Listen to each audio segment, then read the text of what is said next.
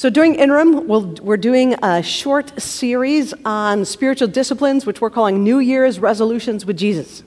Because so often we start the new year and we think, this is the year, I'm going to pray more, I'm going to get up early, I'm going to read more scripture, and then we get to about here, like the 14th, and it's kind of faded. We're not doing it so much anymore. And so, this is our opportunity to say, this is why these things matter, and this is how we get to practice them together as community. So, last week we looked at the practice of solitude, of retreat, of quieting ourselves and pulling away from things and listening to the Lord. Tonight we're going to look at scripture reading and its place in our lives, and the next week we'll look at prayer. And so, tonight, the passage that we're going to look at is Matthew 4. Matthew chapter 4. And your Bibles, the black books uh, in the chairs around you, are the Bibles. Page 785. Page 785 is Matthew 4.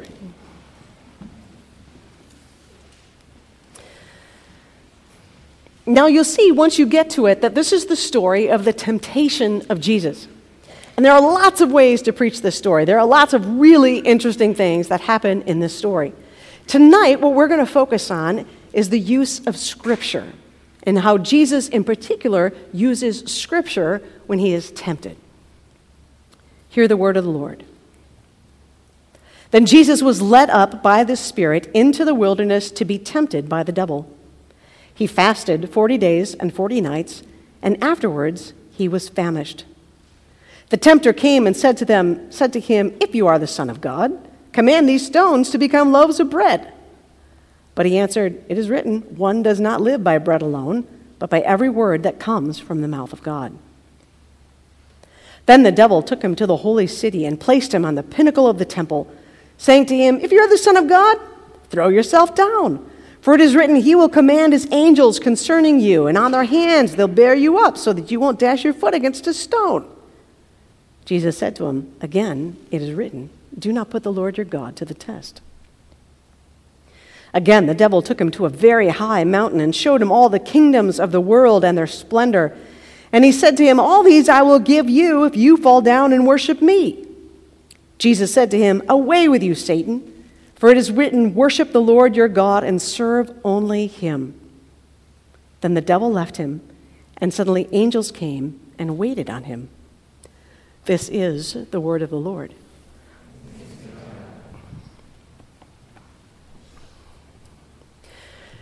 So, if you were around last semester, you know that we did a study on Old Testament characters and events. And we learned that one of the gifts that God gave to his people was the gift of the law, the gift of the Torah Genesis, Exodus, Leviticus, Numbers, Deuteronomy. And we saw in our study how people didn't really do so great at following the law. They drifted pretty far afield from what God had actually asked them to do. They didn't take care of the poor, they didn't take care of widows and orphans, they stopped practicing Sabbath, they even let statues of other gods be put up in the temple of the Lord. And if you were here, you may remember that we actually read a story in Scripture about how they were cleaning out the temple one day and they found the law, which means that they had actually lost the law.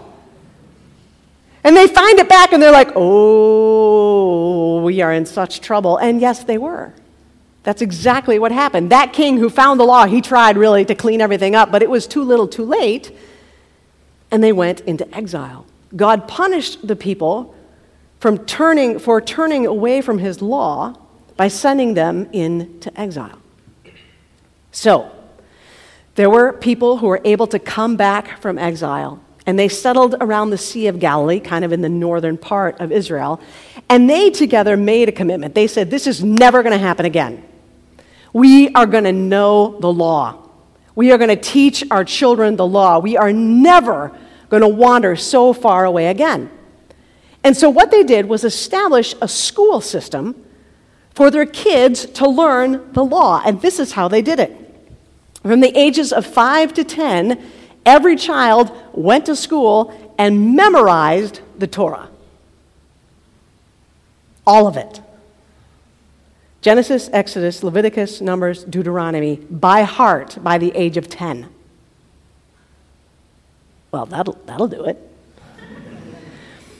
And then, if you were really good, if you had done really well at that level of education, you got to go to the next level of education. And from the ages of 10 to 13, you learned all the rest of the Hebrew scriptures, all the rest of the Old Testament.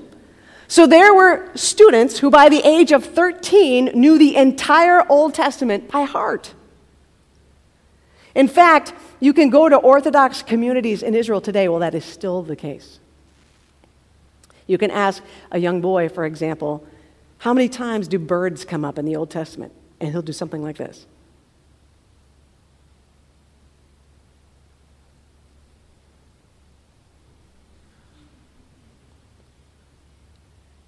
Thirteen? I mean, I don't know if that's the right answer, but it's amazing. I'm like, okay, yeah, that's right. That's good. They just know it, they internalized it. They said, This is how much we want our children to know the law and love the law and value their relationship with God. We want them to know it by heart. And this is the community that Jesus grew up in. So Jesus grew up in the city of Nazareth in the north near the Sea of Galilee, and he very likely went to one of these schools. He very likely did, the, did okay and got bumped up to the next school, and then probably to the next one, and then to the next one, which made him a rabbi. But this is what he learned deep within his bones. He knew the Torah, he knew all the Hebrew scriptures by heart. And that's the backdrop of what happens here in Matthew 4. He's been fasting for 40 days and 40 nights. And now some people say, well, if he's been fasting that long, obviously he is very spiritually strong, and the devil is really stupid to come and try and test him when he's very spiritually strong. And I hear people say that, and I think, have you ever fasted? Because I don't know what your experience is like, but I have not fasted for 40 days and 40 nights. I've fasted much shorter than that. And by the time it is done, I am hangry right? I am tired. I am hungry. I am weary. I'm not immune to temptation. I'm actually a lot more vulnerable to temptation. And so, what we have here is Jesus has been fasting for 40 days and 40 nights, and scripture tells us he's famished. So, he's thinking, oh, I almost made it. End of my 40 days, my 40 nights. He's thinking about grilled fish. He's thinking about fresh bread. He's thinking about who's got figs, right? He's like thinking about all these things. He's about ready to be done. And there the devil shows up and he's like, oh, all right. And now the devil throws at him three temptations, each one built on a different lie. Because the devil, Satan, the enemy, is known as the father of lies. And so, what he tries to do is to go toward Jesus and tell him lies about his relationship with God. So, the first one, he says to him, If you're the Son of God, turn these stones into bread. You're hungry, right? God won't provide for you. You're out here in the middle of the wilderness, there's nobody around. You've got the power. You need to take care of you. You need to do you. You just take care of you right now because no one else will. God's not going to provide for you. You've got to do this. This is all about you right now. Second one takes him to a high point, says, just go ahead and throw yourself down. Just go ahead. God won't protect you. You've got to test him. You've got to see. Because bad things are going to come into your life, and he's just going to let them happen. God cannot be trusted. So try him out. See if he shows up. God won't provide. God can't be trusted. Takes him to the kingdoms of the world, shows him the splendor, the beauty, the wealth. All this can be yours because the truth of it is, God is keeping good things from you. This whole thing you have where you're committed to God and this whole fasting out here in the wilderness, I don't know what that's about, but obviously God is keeping good things from you. The kingdoms of the world have all the good things. Bow down to me, you get all the good things. God won't provide. God can't be trusted. God is keeping good things from you. Now, do those sound kind of familiar? They should, because they're the same ones he uses on us. You see, he's not very creative. He's persistent, but he's not creative.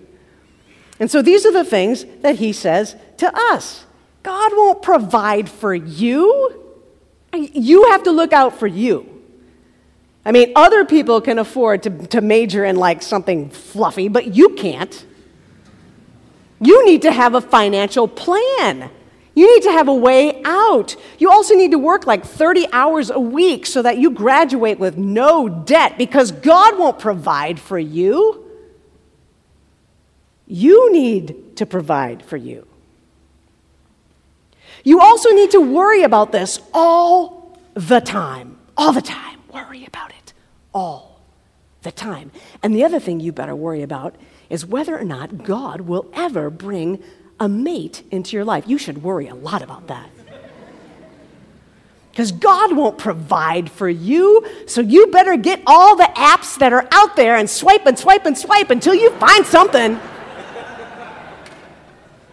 God won't provide for you. You need to take care of you.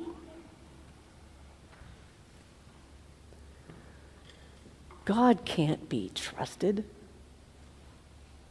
Look what He's already done in your life. Your mom got cancer. Your friend committed suicide. Your country's under the threat of war. You really think God can be trusted? When He lets this stuff happen to you, when He lets this stuff come into your life, into the life of your country, really? You think God can be trusted with that? Test Him. Try it out. See if God will do what you want Him to do. God can't be trusted.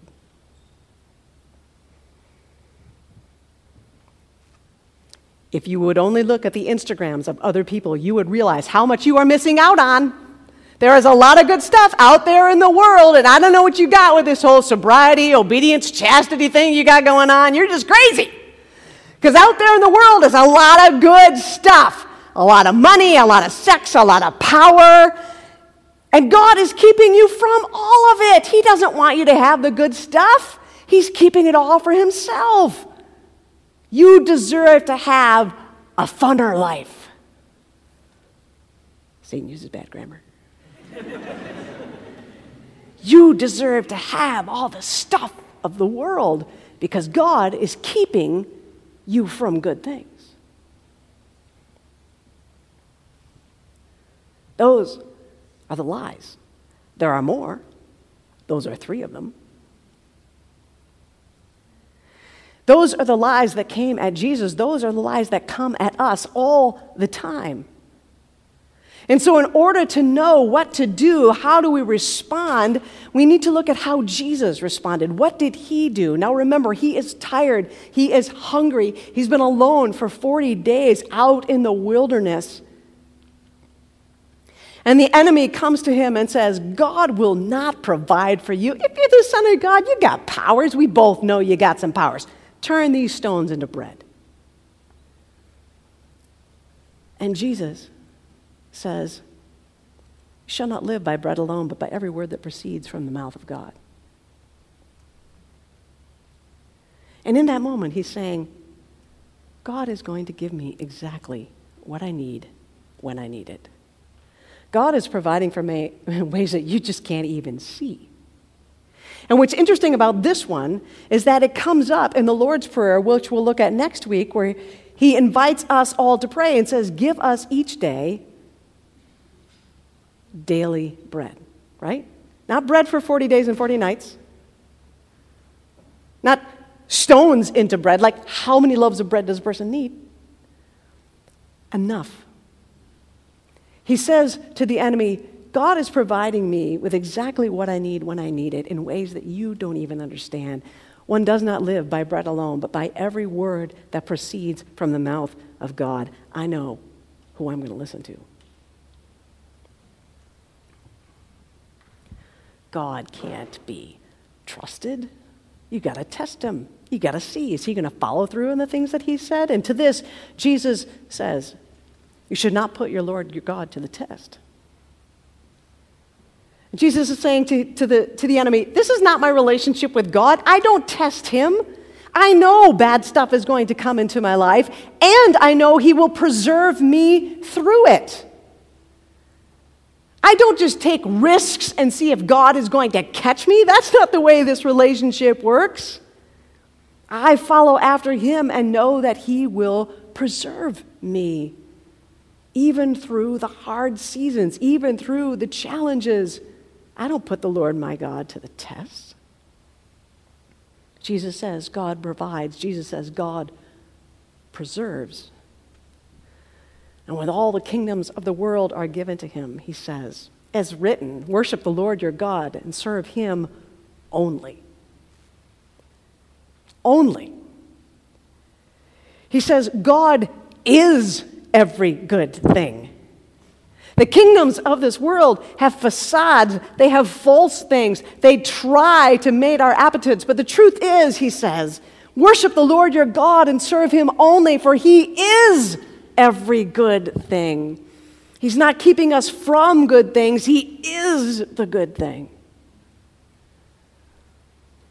And so Jesus is able to rebuke Satan each time with scripture that he has known in his bones since he was eight years old.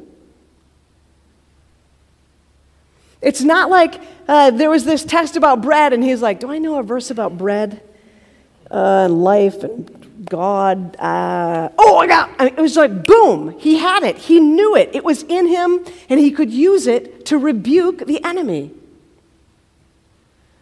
Jesus uses the power of Scripture to rebuke the lies of the enemy. Jesus uses the power of Scripture to claim the truth about God and who He is. This is why we are invited to know and love Scripture. Because Scripture reminds us that God provides and God preserves and God is every good thing. Scripture tells us that. It reminds us every time we hear a lie wait a minute, that's not right. I've got a word against that.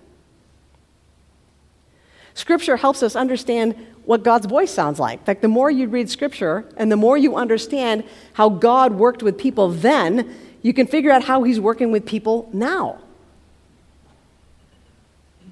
Scripture reminds us where we stand in this big story. We're part of the story. Now, I'm guessing there aren't any objections to any of that. We're all like, yep, love Scripture, big fan. Not a problem. Just have a hard time reading it. Totally legitimate. All right? Let's just name right here there are places in Scripture that are kind of boring. There are parts of Scripture that are hard to understand. There are parts of Scripture we read and we think, I have no idea why this is in here.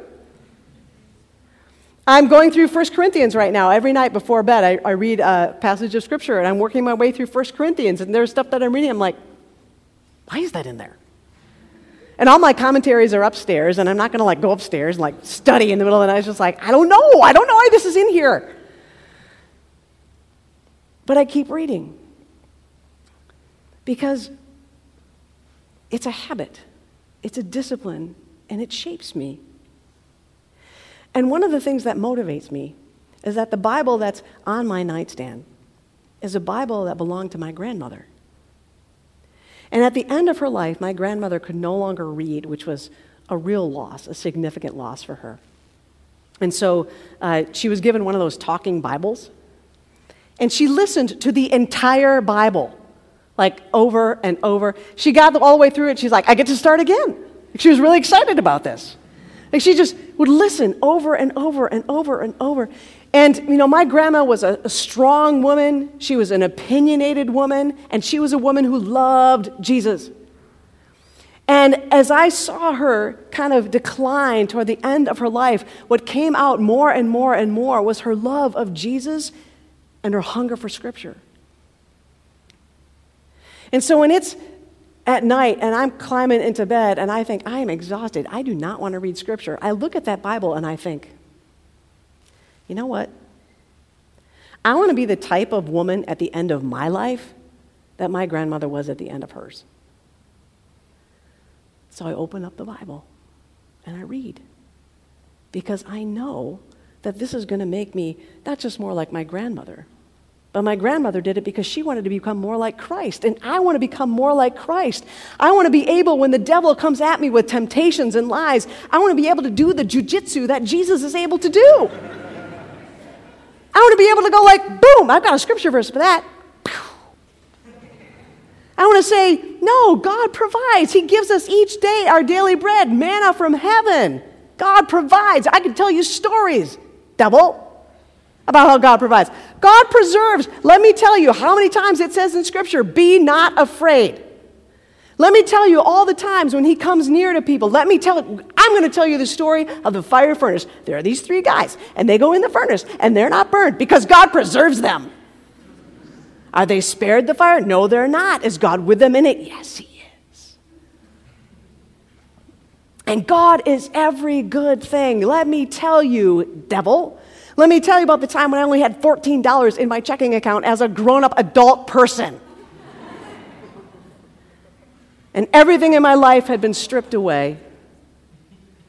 And I was in an apartment as a 30 something with put together furniture And the kingdoms of this world had no appeal because God was my joy. God was my every good thing. Let me tell you, devil, about a God that provides and a God that preserves and a God that is my every good thing. Let me sit down, devil, and have a little Bible study with you because I'm going to point to the truth of who my God is. That's why we read Scripture. That's why we study it. That's why we memorize it. That's why we have sermons on it week after week after week. It's because we need to be reminded again and again as the lies and the temptations come at us that we are part of a different story, that we know the God of truth and that we will claim that we are part of this story that began in a garden and will end in a city when the Son of God comes back again. Because we know that Jesus didn't only rebuke Satan in this little moment out in the wilderness. But we know from our study of Scripture, we know that in the life, death, and resurrection of Jesus Christ, Satan has been defeated forever. And that the lies and the temptations that he throws at us now are his last gasp before he is completely destroyed. And so we study Scripture to remind ourselves of the power of the story and the truth of the resurrection and the hope that is ours because of Jesus Christ. We study the story, we learn the story, we meditate on the story because it is truth and it is life and it is hope. That's why we study Scripture. And we believe in this so much that um, our friend Bob Crow, sitting in the back, we love Bob Crow. Bob Crow has developed a group called CHEW, which stands for Committed Hearts Engaging the Word. Also, because one of the great Hebrew words for meditate on Scripture really means chew, like an animal chewing its cud, like chew on it, think about it, meditate on it. And so, for every week of the second semester, Bob has a Bible verse.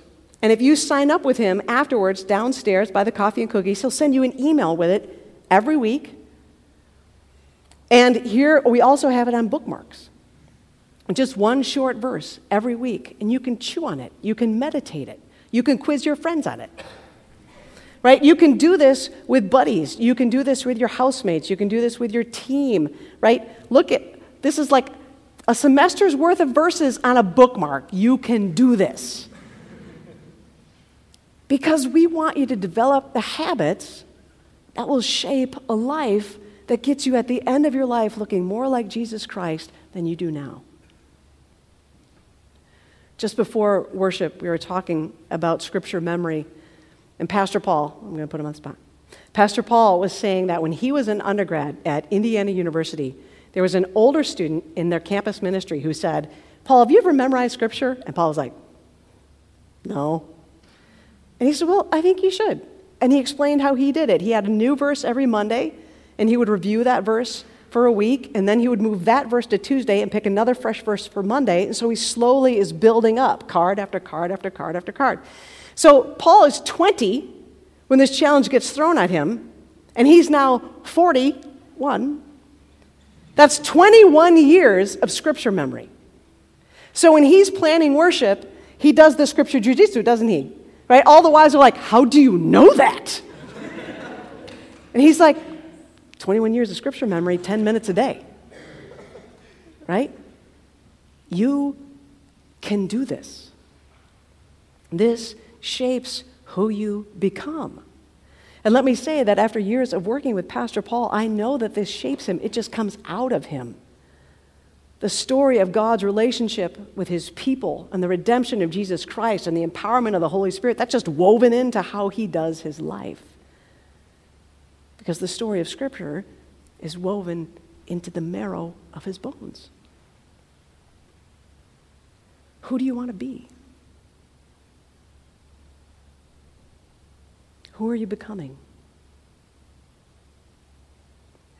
We have been given a heritage in the law of the Lord.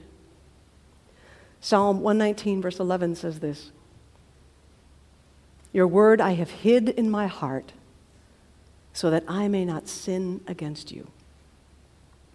Your word I have hid in my heart so that I may not sin against you. Jesus hid God's word in his heart, and it allowed him to stay free of sin. And that's what he invites for us. He says, Hide this word in your heart so that the lies and temptations of the enemy have no truck with you. This is your story. We get to live it.